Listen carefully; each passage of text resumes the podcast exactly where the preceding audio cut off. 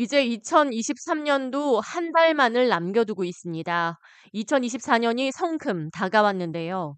내년부터 공립학교 및 대학교, 주택 관련, 교통 및 수도, 서비스 관련 뉴욕주에 도입되는 수백 개의 법안이 있습니다. 올해 뉴욕주 상원에 제출된 법안은 총 681개에 달하는데 그 중에서 꼭 챙겨봐야 할 다섯 가지 법안들에 대해 정리해봤습니다.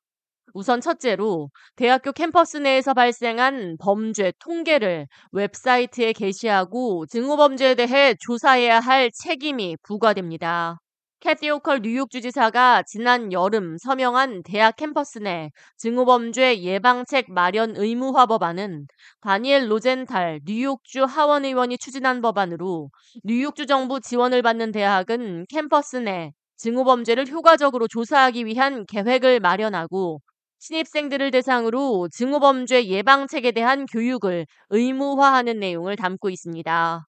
뉴욕주 정부는 모든 학생들은 캠퍼스 내에서 안전하게 보호받을 권리가 있다며 특히 교육의 장이 위협과 공포의 장소가 돼서는 안 된다는 입장입니다. 새롭게 도입되는 또 다른 법안은 바로 수영장이나 해변 그리고 어린이 캠프 인명 구조 요원의 최소 연령이 15세로 하향 조정된다는 겁니다. 당초 뉴욕주 법에 따르면 어린이 summer camp의 인명 구조 요원은 17세 이상이어야 했지만 지난 7월 호컬 주지사가 서명한 법안에 따라 감독관이 있다는 전제 하에 전체 안전 요원의 최대 50%까지 최소 15세 인명 구조 요원을 고용할 수 있게 됩니다.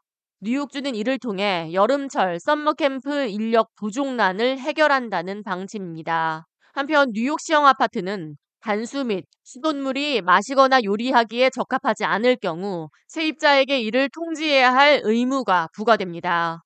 또 내년 1월부터 뉴욕시와 롱아일랜드, 웨체스터 카운티의 경우 시간당 최저임금이 16달러, 나머지 지역은 15달러로 오릅니다.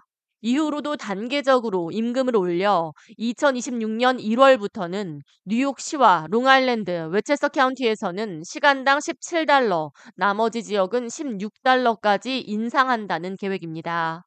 한편 내년 7월 1일부터는 뉴욕주 공립학교뿐만 아니라 사립 중고등학교에 생리대 등 월경 용품을 무료로 보급해야 합니다. 호컬 주지사는 이달 19일 건강 자원을 형평성 있게 보급하기 위해 공립 및 사립 중고등학교에 무료로 생리대를 제공하는 내용이 포함된 패키지 법안에 서명한 바 있습니다. K-Radio 이하예입니다.